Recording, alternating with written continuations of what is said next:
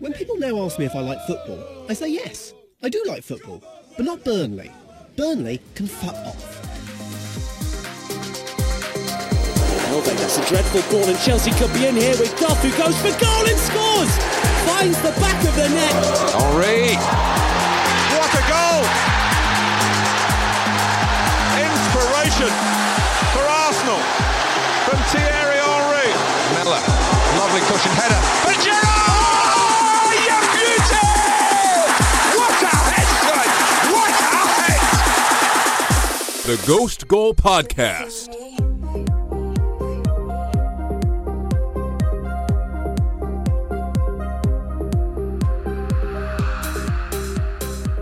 Hey, does anyone remember that game, The Floor is Lava?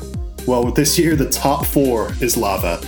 As Tottenham, Manchester United, Arsenal, and Chelsea all slipped up in opportunities to take a head start in the uh, last four game stretch for top four. Tottenham lost at Manchester City for the second time in a week, but none of that mattered because Manchester United followed it up with a 4 0 thumping away at Everton themselves. Arsenal had a shock loss at home to Crystal Palace, and Chelsea managed to slip up themselves and only drew Burnley 2 2 at home. I'm Alex, here with Javier in the Ghost Goal podcast. Andrew is off for this pod, but we're going to look at all of the weekend's action and then look ahead to a pretty stacked midweek coming down to the wire here in the Premier League. Uh, we've got Tottenham, Brighton, Watford, Southampton, Wolves, Arsenal, and Manchester United, Manchester City. A, a huge game in Manchester City's uh, hopes to uh, retain their title, with uh, Liverpool refusing to lose also, and uh, Manchester United, after, well, reeling really, heading into a big derby uh, with their rivals and uh, needing to win to maintain their chances or whatever slim chances they have of top four, keeping them alive. Javier, welcome. We got a pretty stacked episode this week. do you want to get started with the Manchester City Tottenham results? recapping Saturday morning, Phil Foden scored the only goal of the game in the fifth minute. I'm just going to admit, I was a bad boy. I slept through this one. I woke up initially, started watching it, fell asleep. Uh, I don't know why, because there's tons of action. Son missed a couple chances. Yeah, it was a great game. Sterling Even missed a couple it was just chances. one 0 it was still uh, super super tense and, and close the whole time because you know as the game went on and City didn't get a second goal, the tension grew and grew because you knew oh if Tottenham get a goal here like that's it. Like City's Liverpool, whole title that, could just, that could just be the title race. So yeah, it was it was really nervy for City, and like you could tell that like City were like still confident, but like they really didn't want to mess up. They were just keeping the ball as much as they could, and you know Tottenham, they knew they were in it the whole time. They they missed a lot of chances. They definitely could have equalized, and and I mean City missed some chances too, but you would have thought that they would have been a little bit more defensively sound than they were. Tottenham just really were wasteful this game, and and in these three games, they've they've shown that City, you know, they're not hundred percent, you know, sound defensively, especially when Fernandinho isn't hundred percent or playing in the in the base of that midfield. So Yeah, well, the other big changes are Stones came into the uh, the, the back four instead of Kompany. He played next to Laporte. Uh, Walker kept uh, his place at right back, and then Zinchenko played at left back instead of Mendy.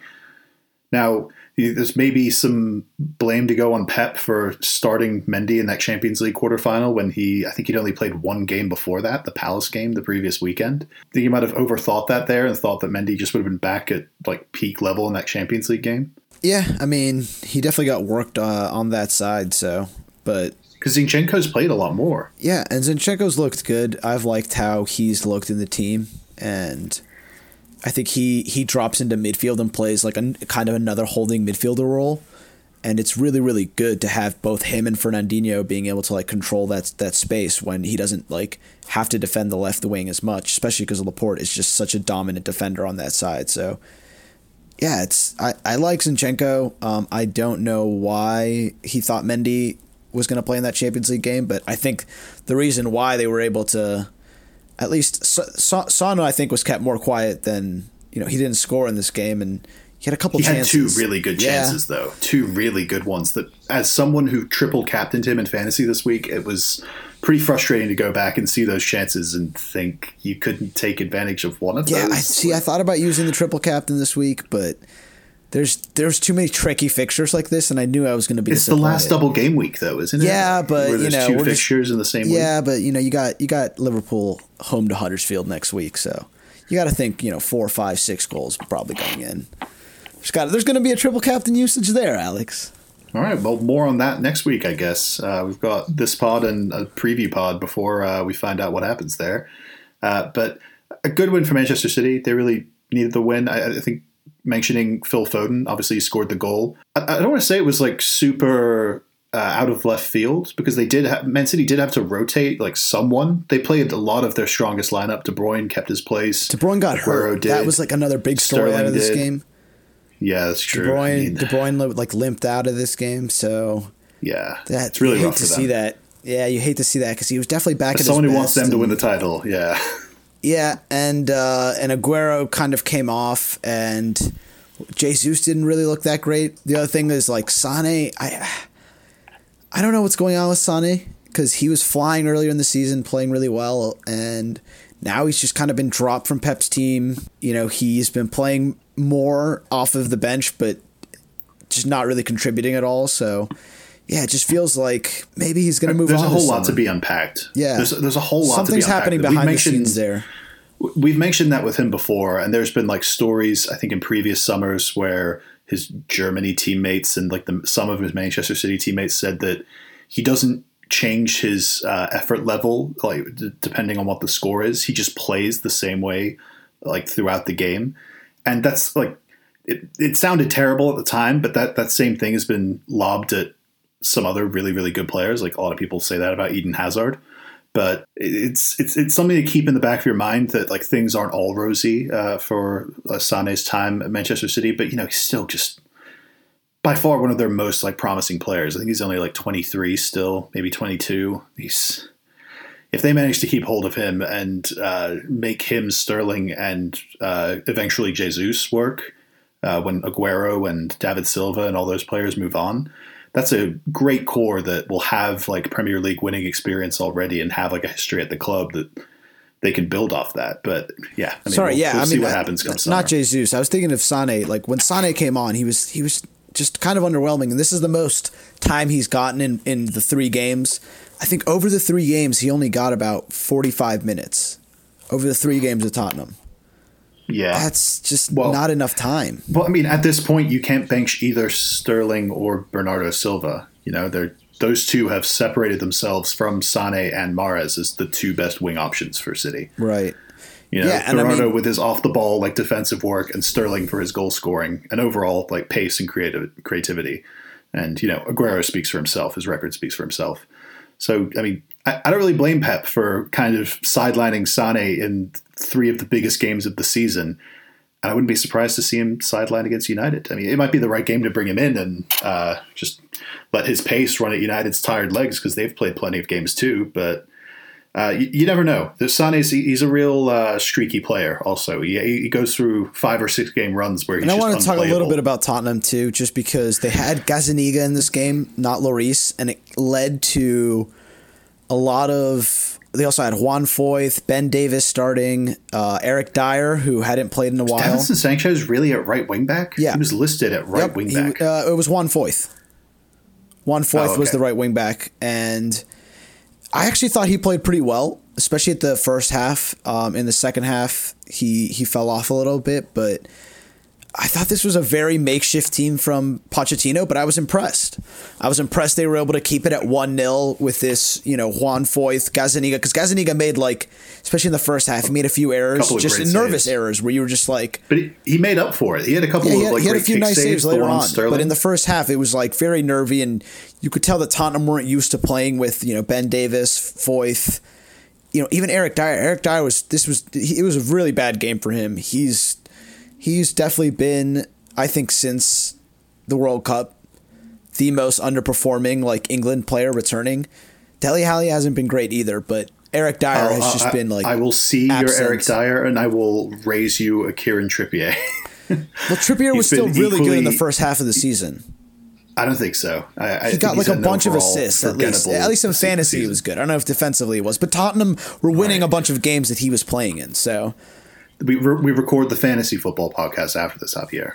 Save that for then. Um, but uh, I ultimately, the loss here, we were saying before we recorded the podcast, to put it into perspective, it doesn't mean anything now. Uh, Like at the time, you could have thought Uh, this is a terrible result for Tottenham, especially after looking pretty good against City just the other day, albeit losing, but going through in the Champions League. You would hope as Tottenham to get like a draw out of this while uh, your rivals are all playing seemingly easier games. So, uh, uh, of course, Manchester United got like blown off the field by Everton. We'll get to that in a minute. Uh, the same with uh, Arsenal losing at home to Crystal Palace. Uh, Chelsea only getting a draw at home against Burnley. Ultimately, it means nothing. Tottenham still sit in third.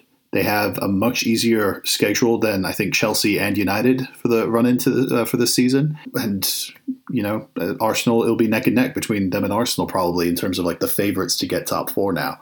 So uh, let's move on to a few of the uh, rest of the games from Saturday. Uh, Fulham got their second win in a row after uh, getting relegated mathematically, winning 1 0 at uh, Bournemouth with a Mitrovic penalty in the 53rd minute. Huddersfield uh, fell at home to Watford, losing 2 1. Watford had a brace from Gerard Deulofeu. one of the second goal, I don't know if you saw it, but it was eerily similar to uh, the kind of finish that he had against uh, Wolves a few weeks ago. It's probably a little bit easier. It wasn't as difficult as the the Wolves finish, but uh, it was to make it 2 0 in the 80th minute, just like perfectly curved it around the keeper from uh, outside to the left. Uh, and then uh, Karlan Grant got the only goal for Huddersfield in the game to make it 2 1 in the 93rd minute. Uh, West Ham drew Leicester 2 2. Andrew got this score prediction right. We told you guys there'd be goals in this game. Michail Antonio scored in the 37th minute before uh, Jamie, Jamie Vardy uh, equalized in the 67th minute. Former Arsenal man Lucas Perez making a shock appearance in this week's uh, score sheet in the 82nd minute to put West Ham 2 1 ahead. And then uh, Harvey Barnes with, I think, his first goal for Leicester since coming back from his loan. Uh, he's an interesting one. I think we've mentioned him a couple times. He's like 21 or 22. Was on loan at West Brom for the first half of the season and recalled from his loan uh, in January. And he's he's looked good, but been kind of wasteful so far. So it's it's nice to see him getting uh, important goals right at the death in uh, games against, let's face it, mid-table rivals for Leicester. So uh, points shared there. Uh, the points were also shared in Wolves and Brighton's nil-nil game. Newcastle beat Southampton in the last game of Saturday uh, behind a Ayoze that, Perez that was, a, that was actually a pretty big, pretty big away point for Brighton because yeah, it, it sure. I mean, we'll get to Brighton. Well, I was going to save the Brighton chat for the Tottenham Brighton Sure, uh, sure. Tuesday game that Sure, we'll uh, discuss in a minute here. But usually, I don't usually heap praise on the nil nils. yeah, so Newcastle beat Southampton 3 1 at home behind a hat trick from Ayoze Perez. Uh, Mario Lemina also had a, uh, I wouldn't say a screamer, but a, uh nice goal in the 59th minute. Now let's get to Sunday. I will say the shock result of the weekend, even more so than uh, you guys losing to Crystal Palace. Uh, we'll, we'll get to why that happened I don't know. in a I second. don't think but- us losing to Crystal Palace was a shock after you saw the starting lineups, but right. That's what I was gonna. That's what I was gonna say once we got to that game. But th- so this Everton four 0 thumping of Man United, uh, while at home, was still kind of a shock because United have a lot to play for. Still, they'd obviously just been knocked out of the Champions League uh, at, at Barcelona in midweek the week before. Yeah, but to come out and basically look toothless. To make paint them to look completely toothless. I'm, I they had no shots on target in the first half. I'm embarrassed. I'm totally embarrassed. I mean. I tried to tell you that they've been playing like absolute shit yeah, they're last absolute month. dog shit. Now I'm off their train. But I didn't think this was going to happen. I, I I picked them to have, to draw two two. That was my that was my like slip up for them. Right. And instead of that, they barely get a shot on target. Hey, it makes us feel And, better, right? yeah. We, I only, we only lost 1 0. You guys only lost 2 0. They lost 4 0. We're not as shit. We're all shit, but they're more shit. I mean, They're the uh, biggest if they pile had, of if shit. they had been clinical enough against you guys, they probably would have won that like three or four nil. They were just a little bit more clinical. yeah, you're game. Yeah, they probably They were. had some really good chances. They had, I think, like game. three, 2.8 expected or three expected goals against us. So, yeah, I think they, they should have definitely scored way more. if Theo Walcott is finishing his one-on-one chances, then you've been you've probably been shit and deserve to lose. So uh, I did watch this one. I didn't really watch it with a tactical eye in mind because there wasn't really much to watch from United. People have been talking about uh, like the fan reaction to the game more so they, than they have been talking about the actual game. But outside of like the obvious ones, like Pogba not really showing up and Lukaku and I mean Rashford looked pretty pretty bright, but just Fred was absolute that's, garbage. that's where I was going to go next. I was going to Oh, say that guy was so Fred, bad in the for first a player half. you spent fifty million plus on. I can't think of a game here where I've thought this was a good performance by Fred. I've thought of like moments in some games where he's maybe scored or something like that, or had a nice tackle and triggered a, a, a, a counterattack or something, but never like a full 90, 90 minutes. And I was one of those people who kept saying, like, all right, guys, let's wait on Fred. He might still come f- through. But I mean, Mourinho couldn't make him work and he signed him. And uh, Ole Gunnar Solskjaer has been like forced to play him in some of these games because of the uh, Herrera and Matic injuries. And he's just, he's, there's, just, there's just been no improvement. It's really it's unforgivable at this point. And there's plenty of other names you can pick out. Where do United go from here? How do you bounce back from this and play your biggest rivals on Wednesday night? I guess I should just wait for the, the preview to talk about that. Well, well, the other the other thing was that like, I mean, David De Gea, he's been, let's face it, since the World Cup, he's been very underwhelming. It seems like his confidence yeah, has been shot since then. And yeah, he still makes like some big saves here and there, but the, the defending is terrible, Javier. Like at some point, you got to think. I thought De Gea was at the guy had the best. Those, the guy had the best defensive record as a, for a goalkeeper in the league last year. Like they, they came in second for a reason because their defense was pretty good for the majority of last season. And then I was a little and bit now this season with I was many a of the same players, confused the by the uh, by the changes in the game too. You know, he didn't bring on Mata or Sanchez while they were down 2 0 at halftime. I mean, you, that's why you have those players, right? I mean, is Alexis Sanchez that bad that he, they, like, I mean, I don't know. I think they, they probably should have brought him on. It, it, it just feels like if you have a player where that's, you're being paying him 500,000 pounds, you can't keep that guy on the bench and then bring on like Ashley Young and Scott McTominay instead. I don't know. It just even Juan Mata. McTominay actually looked okay. Yeah, like, but even Juan Mata, like you, like you can't like he didn't bring on Mata, Lingard, or Sanchez. He brought on McTominay, Pereira, and Young. Like was that just to like lo- they didn't want to lose six 0 I mean, what the hell? I don't know. I think it was to keep. I think it was to keep them from losing three or four 0 which obviously that didn't happen. But I will say the third goal, if VAR is there, that's chalked off because Kurt Zouma was pretty offside and he was pretty clearly blocking De Gea's vision when Digne hit that. So, you know, maybe maybe it ends 2 0, but all the same, the la- uh, it was 4 0, I think, with 30 minutes to play, and just nothing happened. Like, obviously, the game was wrapped up, but there wasn't even like a push to get a consolation from United. I, I just thought many of the same things about United that I saw when we lost 4 0 at Bournemouth earlier in the season, you know? It's just you just kind of accept your your fate and it's kind of understandable as like a neutral observer. You you you see a game's 4-0 and no matter how good the team that's losing is you just kind of think to yourself oh well they're probably not getting back into this. But you like to think that the players on the fields have at least some professional pride to make it 4-1 or 4-2 make it a bit like a little bit nervy, but I guess not. I, mean, there's still so much to play for for this United team. They still have these huge games against Manchester City and Chelsea, which we'll uh, get to in the uh, later in this pod and later this week. Um, but yeah, this certainly doesn't help. Let's move on to uh, the second game of Sunday that we're going to talk about. Arsenal lost 3 2 at home to Crystal Palace. A shock result from first glance, but Javier, as you just mentioned a couple minutes ago, it was a set of very, very interesting lineup choices from Unai Emery. Is interesting the right word? Yeah, was or a massive just plain straight up wrong. Yeah, it was just wrong. God damn it, Unai! You had one job, one job in this game. You just needed to not play like four garbage players at the same time. Like you can you play can two, maybe, maybe like two tops as a rotation yeah. here, but you can't play Mustafi, Mavropanos, Elneny, Jenkinson and then make Guendouzi like the like one player around Creative all those guys tying that together. Are you kidding me? Like that's absolute shit. Like of course oh, I saw that and I was just like what is going on? What is this lineup? Like I thought we were going to get destroyed as soon as I saw a lineup. I, I, I just I knew. So the first thing that comes to mind. First thing I said the, is we're going to lose the, the first half. This. We're going to be down like one or two nil in the first half and have to come back. I so as soon as we went down one nil, I was like, yeah, yeah, of course. All right, what a waste of time. The the first half Actually, was an absolute waste of time. It was just like well. Let me let me let play. me mention the goal scorers real quick. Uh, the first goal was scored 17 minutes in by Christian Benteke. His first goal in almost a year he's missed so many sitters in that time. Absolutely, and he decides to pop up. defending. Just Uh, Ozil equalized in the 47th minute, which I actually thought was a really nice Arsenal move. The Lacazette threaded ball through to Ozil and the really calm finish Ozil had at the near post. I don't know. That was pleasant to watch.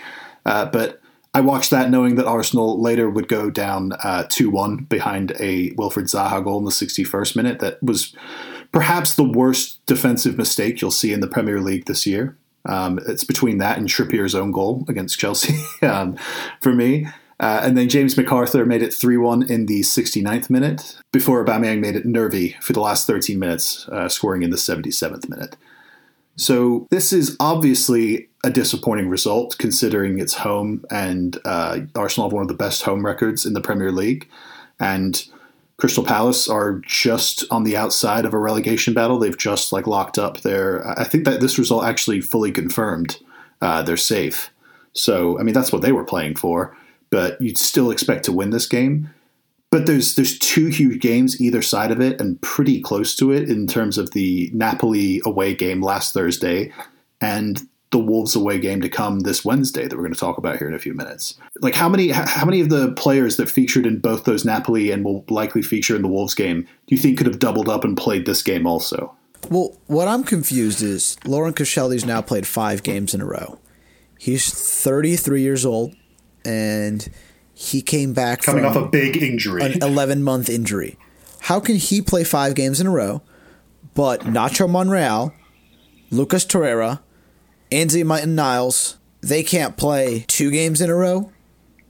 I, I don't understand it. Xhaka is Xhaka still injured? Xhaka, I think, picked up a little injury, and I'm guessing he'll be back for uh, this game Wednesday. I hope, but I think he wasn't even on the bench. But I was just very confused that none of these players could play. And as soon as you know halftime came, he took off Mavropanos, took off Jenkinson, you know, put on uh, Maitland Niles and Iwobi. We switched to a back four, and we played really well.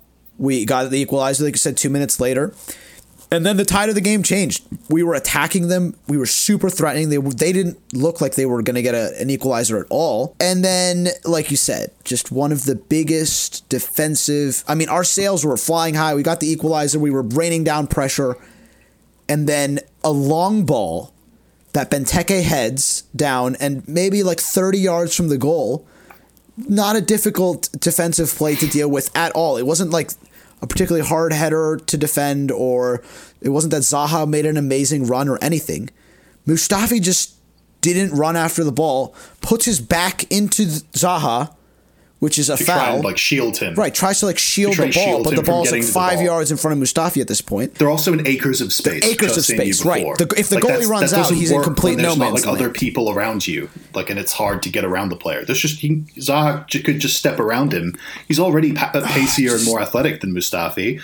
He just ghosted around him and scored, and, and, and was one on one and in on he had the audacity to blame Bernd Leno. Yeah, that's screamed that's at like him saying, "Oh, why didn't you come out?" on top It's of just, the shit what? milkshake that he just decided to turn around and blame Leno for his terrible mistake, for Just- his own terrible mistake. you could see that all of the players were shaking their heads, put their heads down, like it was. It took the wind out of our sails. And then after that, they got the third goal. It was. It was like I mean, you could see it. It drained the whole stadium. It angered everybody. You know what I mean? The whole crowd, the whole team was suddenly like, "What the fuck just happened?" We were playing so well.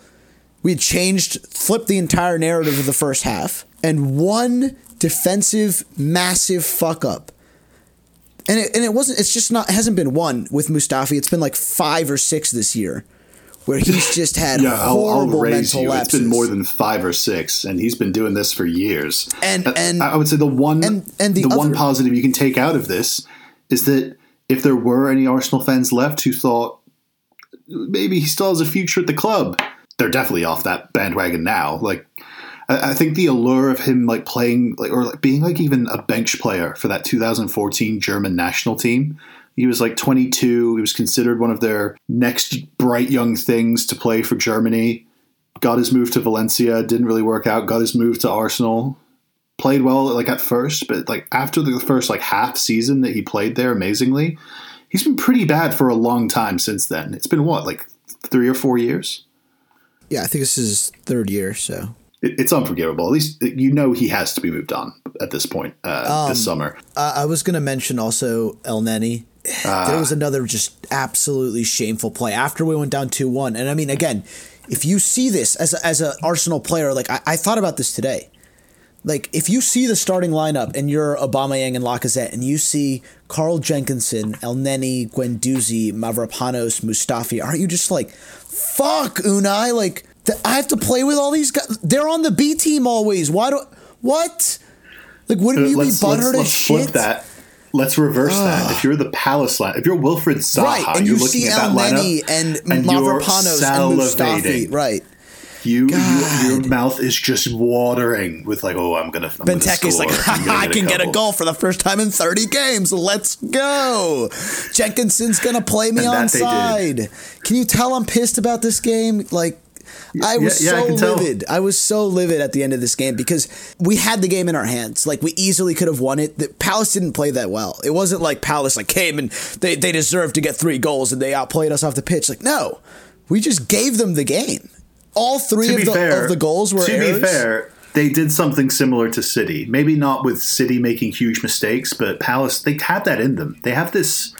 We didn't concede They a have penalty. chip on their shoulder. And then, and then the referee. I mean, I have to mention it again. There, th- this has happened. Like, Who was the referee? yeah, the referee was John Moss, and there was a very clear penalty in, call in the first half where uh, Wan-Bissaka was in the box and Kolasinac put in a Oh, and cross. it hit his and, it hit and, his it, and his hands, hands were like completely extended from his body. It wasn't like it wasn't the case where like, you know, it was a clear or it was like, you know, 50-50 or something. No.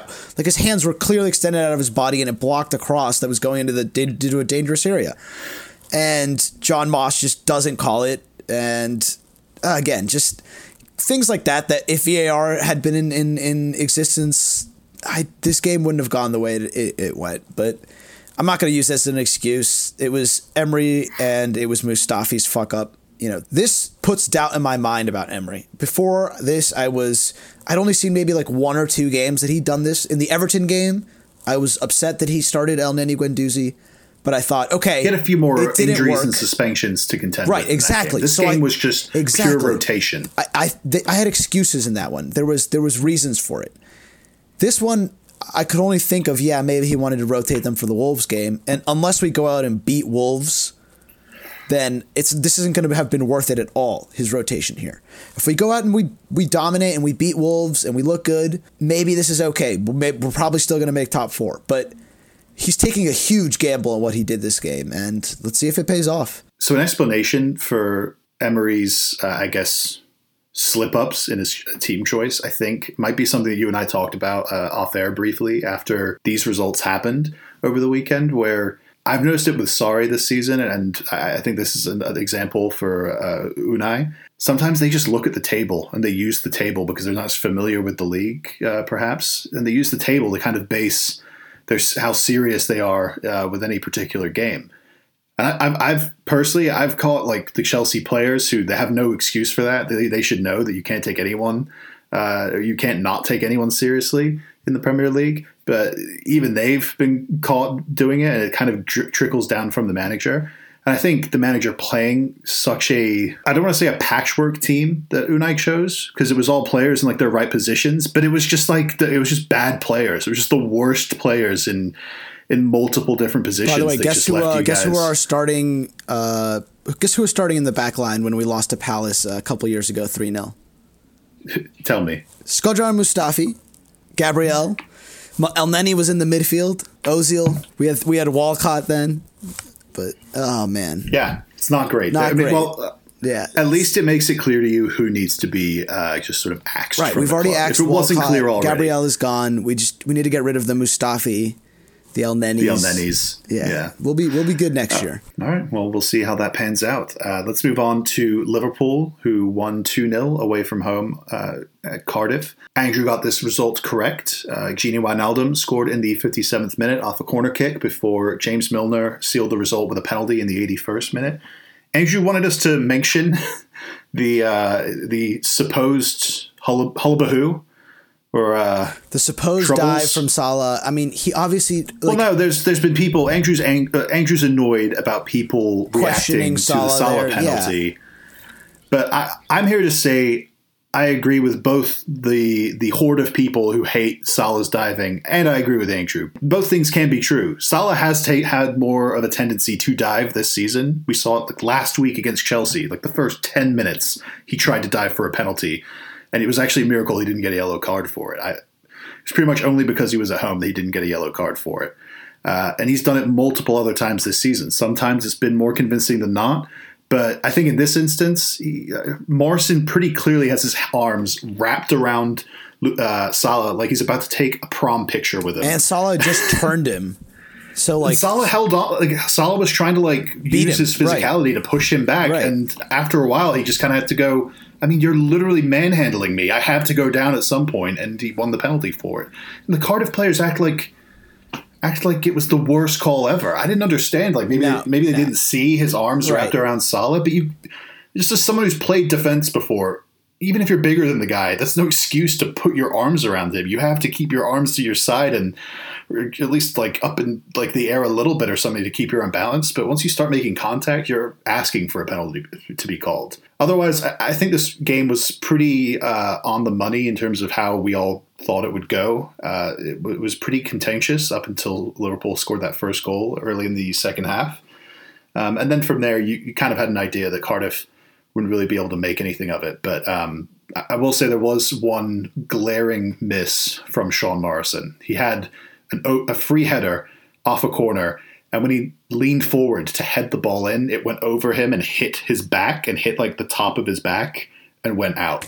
Yeah, man. I've been telling you, he's, he's real threatening on set pieces. When you watch him, he's one of those guys that just like he could score. I'm saying it was a terrible miss, Javier. It was a terrible miss, but he could have scored. He should have scored.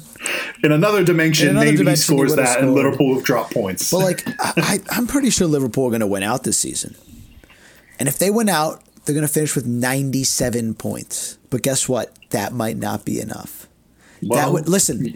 That would be the th- fourth most points that a team has ever gotten in the Premier League, and it would not be a title-winning total. But I read It's- today. I read today obscene. that as painful as that would be, would isn't that the best way to lose the title? Knowing that like you guys absolutely like gave everything for it, or like do, do you still I mean, think like debating- they bottled it because they were four points ahead going into the City game? You- you're debating semantics at that point. It it doesn't feel as bad if Liverpool like go on and win the Champions League or something, but they fall just short in the Premier League. Here's here's the God's honest truth to uh, that at the end of the day that has to be considered. We won't know how this season uh, is is going to fare for Liverpool and what what the public opinion of the season will be until we see a few more years down the line of this Klopp project. If they come back and win the league next year, this this season is just kind of like a like a blip, like a they were unlucky. They it's just an asterisk at the bottom of their of their the rest of their accolades. And it's it's not too far off to think Liverpool would invest further this summer and try and go for like a, a league and Champions League double for what they've done in both competitions recently. So you know, in the moment, it might feel completely like a like a sucker punch, but we've got years and years of this Klopp project to go. It's not really anywhere close to like the coming to fruition. You know, there's still a lot of places that they can improve, which is probably the scariest part to me. Um, and, and Liverpool fans, you can you can thank me later. I, I'll, my Venmo is as moss ninety two. Help a brother out. All right. Uh, do you have anything else to talk about for this game, or you want to move on to the shit show that was Monday night? Well, uh, Chelsea, uh, after all of their rivals for top four uh, lost their games, uh, they just had to beat Burnley at home, and instead they conceded eight minutes in Oh, uh, Saunders. before uh, taking the Fuck lead. you, Well, uh, Chelsea. well, Jeff Hendricks scored in the eighth minute for Burnley uh, before N'Golo Kante in the 12th minute and Gonzalo Higuain in the 14th minute gave Chelsea the lead right back. Uh, and then the scoring was completed by Ashley Barnes in the 24th minute, and the game was seen out defensively by Burnley uh, to get them the point they need to get to 40 points and pretty much confirmed their safety this season. Chelsea started with a lineup that, uh, apart from Higuain, when I first saw it, I was pretty happy with it. Uh, Callum Hudson-Odoi continued on the right wing. Uh, Ruben Loftus-Cheek on the le- on like the left side of midfield. Attacking wise, I'll say the, the game kind of went off the rails once Callum Hudson-Odoi had that injury near the end of the first half, and N'Golo Kante was injured in the first half and had to come off. That I was saying to you, like as it happened, once that right wing for us was kind of uh, flipped from Kante, Callum Hudson-Odoi, and Azpilicueta working the defense there to Mateo Kovacic and Pedro and Azpilicueta, it kind of neutered any sort of creativity and like punch in behind that we had on that wing and kind of unsettled things in terms of the like attacking balance. Then we had to start working everything back over to the left, which admittedly is like our stronger wing with Hazard and Emerson and Loftus Cheek playing there. But Burnley were able to kind of load up on that wing. And anytime we were, were trying to rotate it back to the right or switch the play back over to the right, Pedro or Azpilicueta or Kovacic just they just didn't have the quality to take advantage. It was it was a frustrating second half. Um, and I, I, didn't mention before that that injury for Hudson Odoi ends his season. It was a ruptured Achilles, which will keep him out for a couple months, which is really disappointing for uh, the qualities that I just mentioned that he like brings to our team. But I, I don't see why Willian and Pedro, two very experienced, fairly talented players, can't look at the example that a younger player is setting in Hudson Odoi and being unselfish working his ass off the ball to try and get him behind and create spaces for his teammates and create opportunities for his teammates. I don't hey, see why Pedro those two had players two goals can't and just an assist in Europa League on Thursday against Slavia Prague. Yeah, and I you mean, guys barely won that. So I mean, no, we won by two goals. We won five three. It was it was pretty easy. saying the game was four three, so you needed those goals and assists from Pedro. Sorry, I'm, I'm thinking. I'm thinking on. Uh, I'm thinking total. I mean, it was it was it was the second half of a two leg game.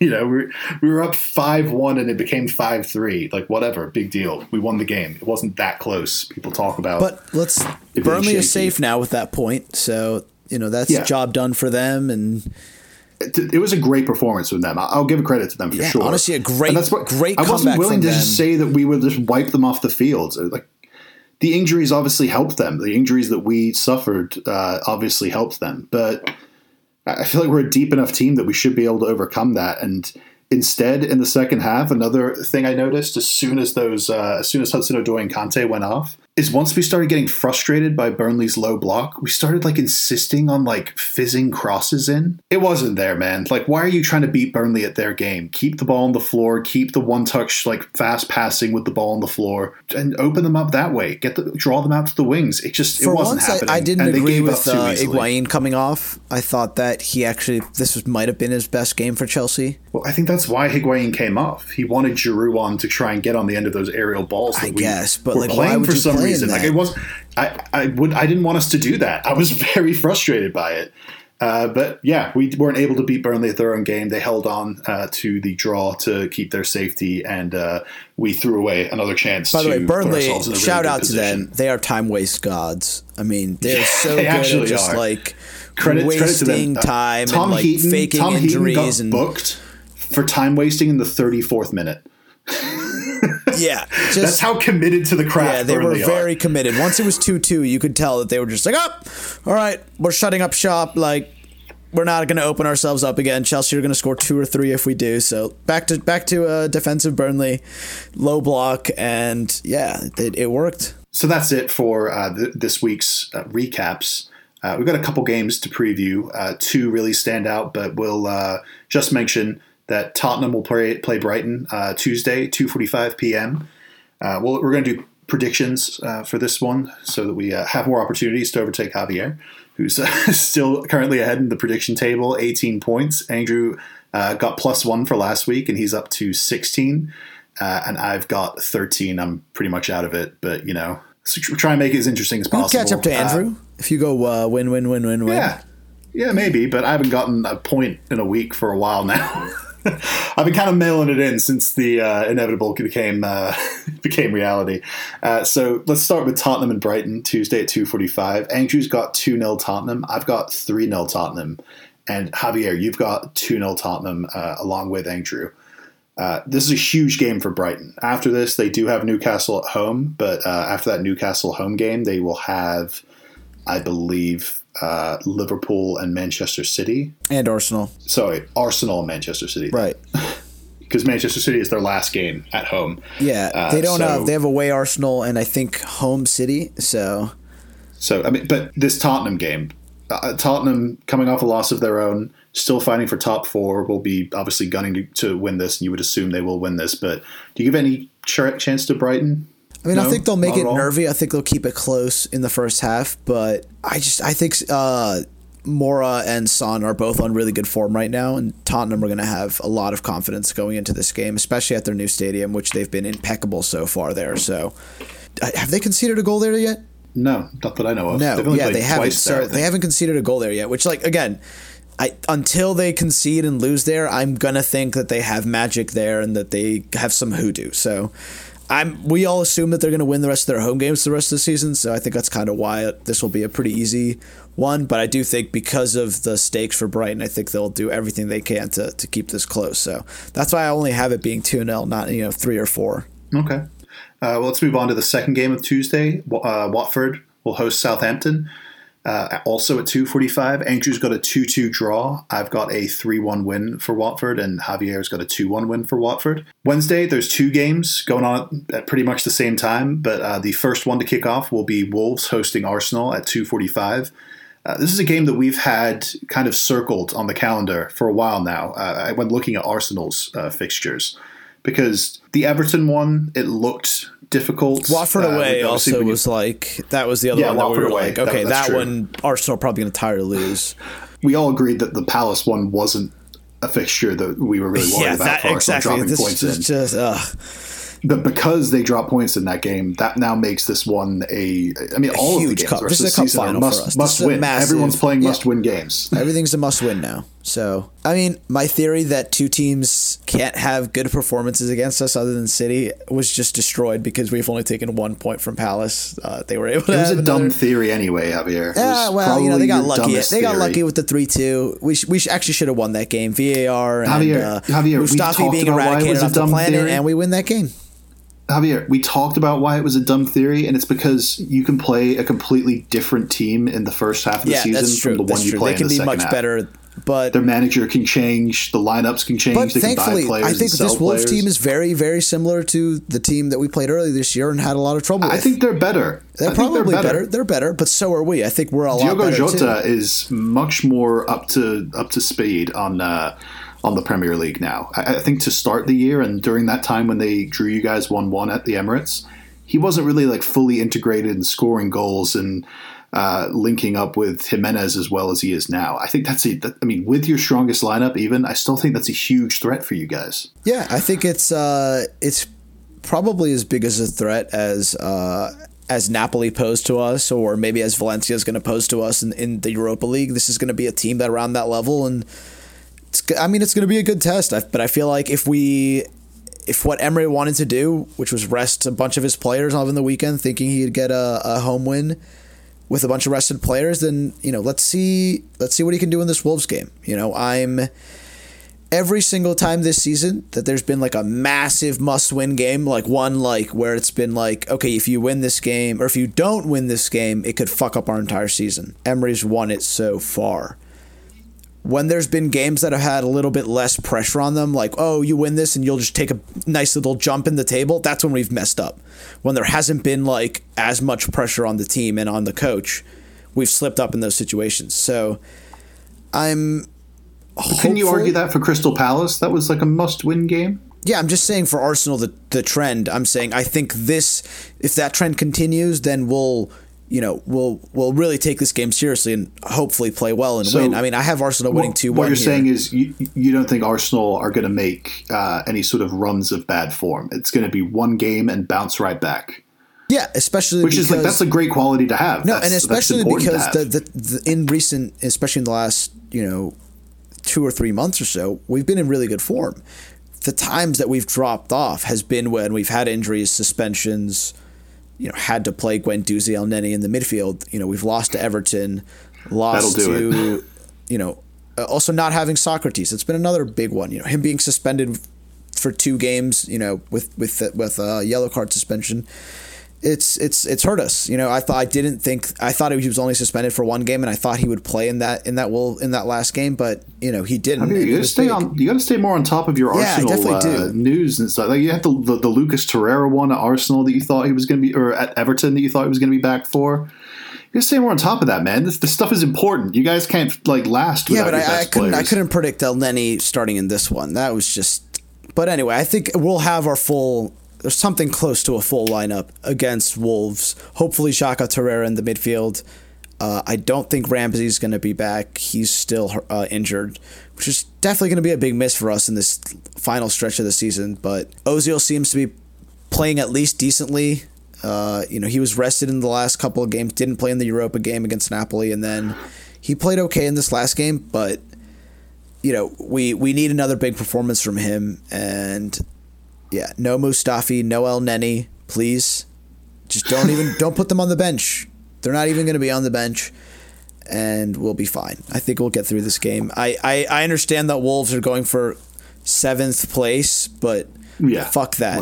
With, Like- with very big quotes, Right. But they're on, they're, they're on like a poor run of form themselves, Right, and I don't think that they're gonna like go out of their mind to try and prevent us from winning this game. I think Palace had more to play for than Wolves do. I think, think you're hoping for a lot there. I think yeah, maybe I am. they're Maybe I'm be being absolutely trying to get back on track. They just drew Brighton at home, which is basically a loss for a team like them.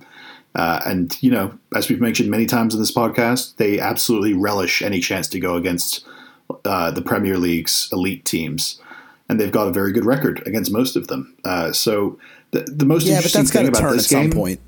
The, the most interesting thing stylistically about this game is the fact that these are two teams that have pretty much looked at their best, or at least scored their best goals uh, off the counterattack with very quick uh, vertical movement off one, of their opponents giving away the ball in Arsenal or Wolves' half. They break very, very quickly, and, and both of them have uh, forward pairings that partner each other very well. Jimenez and Jota are probably the best forward partnership outside of the top six, and Aubameyang and Lacazette might be the best partnership inside the top six. I don't want to have that debate now, but you know, I'm just mentioning there are two very good front two pairings. I think it might that might lead to an end to end game, and that's why I have two two. Uh, Andrew's got a two one win for Wolves, and uh, Javier, you've got a two one win for Arsenal. So we couldn't be more split on this game, uh, but we all have a a pretty decent, close, uh, entertaining game. Uh, are you going to be watching this one over Manchester City, Man United? Yeah. a dumb question. No, I'm definitely watching this one over Man City, Man United. Are you watching both? I'll Are you gonna be probably able to try and watch both? I'll try. Okay. Well, let's get to that Man United Man City game. Wednesday, 3 p.m., 15 minutes after Wolves Arsenal kicks off at 2:45. Man United and City will kick off at Old Trafford. Uh, United obviously coming off that 4 0 thrashing at Everton, and Man City coming off that 1 0 win against Tottenham. It's, it's as simple as this Manchester City, if they drop points here, they're probably not winning the title. Now, the good news is United are playing like dog shit, and City haven't lost at Old Trafford for a couple of years now. But this is football, and anything can happen, and there can be an injury or a red card. I don't care that there that this is the worst odds betting odds for United at home against Manchester City. I think ever. I think I think I saw somewhere that one of the one of the betting companies in England was hand, handing out like I can't I can't I can't support this, so I'm not gonna I'm not gonna mention it. But the betting odds are not in United's favor. They are very much underdogs at home in a game that they still have to win. They still have to win this to try and get top four. But by winning it, it could hand Liverpool the title. And you know, there's a lot of questions that come with that. And I know a lot, a lot of United fans I know would rather see City win the title than, than Liverpool. But at the same time, would would United fans be okay if their team just came out and just looked terrible again and lost two or three nil to another one of their biggest rivals? I kind of think uh, no matter what happens this year, United fans are just going to say it was Mourinho's fault. You know, they're just, Yeah. they're not going to blame Solskjaer. They're going to say we got to give They might end up playing. They might end up blaming Mourinho and Pogba. yeah, it's possible. They might all come out of the season completely scarred by what Pogba did for a few games of this season and then hasn't done at all outside of those like eight to ten games. Yeah, know? I mean, you got to think like maybe last year he might show up in this game like he did at the Etihad last year, and yeah, I don't know. He's he's one for sometimes for a big occasion, especially the Manchester Derby. So he might he might pop up here, but I have a two 0 win for City. I think it's going to be a pretty clear cut thing for them. I don't think United are going to produce that much offensively. They weren't able to produce that much against Everton you know, I know they are at home with their fans and they missed some opportunities in the first half too, which before Everton scored, they looked like they could. They didn't have a shot on target, but they looked like they were a little bit dangerous, at least on the counterattack with Martial and Rashford. I think they have to do something similar in this game. They're going to have to sit back and soak up pressure and play on the counterattack. And they're going to have to play the Mourinho way. They're going to need a little bit of their, you know, Solskjaer flair, but yeah, I don't know. I think even getting a draw in this game is not good enough for them. They have to win this game. So I don't I don't see it happening and I see I, I just see them not laying down for City, but putting up a fight in the first half and then maybe, you know, conceding two or three and then and then just shutting up shop and yeah, just maybe not looking forward to next season, but just thinking, well, you know, we kind of fucked it up earlier, and, and now now's the time to this summer to to rebuild and, and get get a lot of that garbage out of the club that, that you've that you've identified at this point if you're a Solskjaer. So I think it's just you you need to find positives if you're a United fan, and you gotta you gotta find positives if you're a United coach. You can't just like think it's all doom and gloom here, and you know he's still done a good job to come back to this point, to give them a chance going into these last four games. That's pretty much all you can ask. I bet if you told a United fan in November before Mourinho left, like you're gonna have a chance at top four with four games left, they'd be like, deal. Like you made that you made the Champions League final eight. Great. Like that's not a bad season for them if they if they maybe if they fall a little short, but they were like ten points or twelve points back in November, so it's not that bad to be, you know, three points out right now. Even if they lose this game, it's I'm not going to be. Uh, look at you, a yeah. Manchester United apologist. Never thought I'd see this. I've always been a little bit for them. You know, I'm always It's like think of the bigger picture, Alex. definitely, definitely. Uh, on another note, there are rumors that uh, Mike Phelan, who's been the assistant to Ole Gunnar Solskjaer and was famously one of uh, Alex Ferguson, Sir Alex Ferguson's assistants uh, back during the glory days, it's been rumored that uh, he's going to take up the technical director spot at United and be the uh, basically the GM making all of the football decisions. If that's true, that's a step in the right direction for them. Putting someone with like a footballing brain and footballing knowledge, not like a businessman like Ed Woodward is, putting them in charge of deciding who's bought and who's sold and everything like that to to, Yeah, to combine Woodward with needs Solskjaer. to be Woodward needs to be kicked out. He gave Sanchez that five hundred thousand well, hundred thousand pound 'cause- contract. Okay, because Woodward, to be fair to him, he's had one of the most successful financial track records of any uh, executive in a big club. He's negotiated huge endorsement deals for them. Uh, the the Chevy one, uh, their kit deal. The uh, I think the sorry that was the kit sponsor, but the kit deal itself with uh, Nike or wherever they have they've all got like the best sponsorship deals in the world or ones that rival like Real Madrid and Barcelona. And that's because of him. Like there is a certain there's a certain uh, positive to having those kinds of people in your club but those people should be making those business decisions not deciding whether you should Yeah, but who decided that you needed to give Alexis Paul Sanchez a half million pounds a week? That guy Ed needs to be fired. Ed Woodward Yeah. Well, now look. No, now, he just now, needs to no, not but be look making what's those happening. decisions. Now look what's happening. David De Gea says, "Well, I'm absolutely better than Alexis Sanchez, the guy who's sitting on the bench and not playing a game. So I should have Well, 500k no, but a week." That's the point, Javier. He should he should be allowed to make the business decisions that give them the money to throw around it and and, and make those kinds of mistakes. But he shouldn't be in the position to make those mistakes with when it comes to the actual footballing decisions. That's just my viewpoint, and I think a lot of people share that. The you know Woodward is still uh, an asset to the club and very uh, a very big contributor. Just not Yeah, let's see what happens this summer. In terms of deciding, Let's see what happens. Let's see if uh, if the the trend of terrible signings continues, like you know Dalot and Pereira and Dalot a good and- signing. Dalot a good signing. Get out of here. I mean, Uh, they haven't. None of them have been lighting the the the league on fire. Dalot 19, dude. I, I Sure, will, sure. I will He might be good. for Yeah, Dalot. Dalot might be good. for a couple years.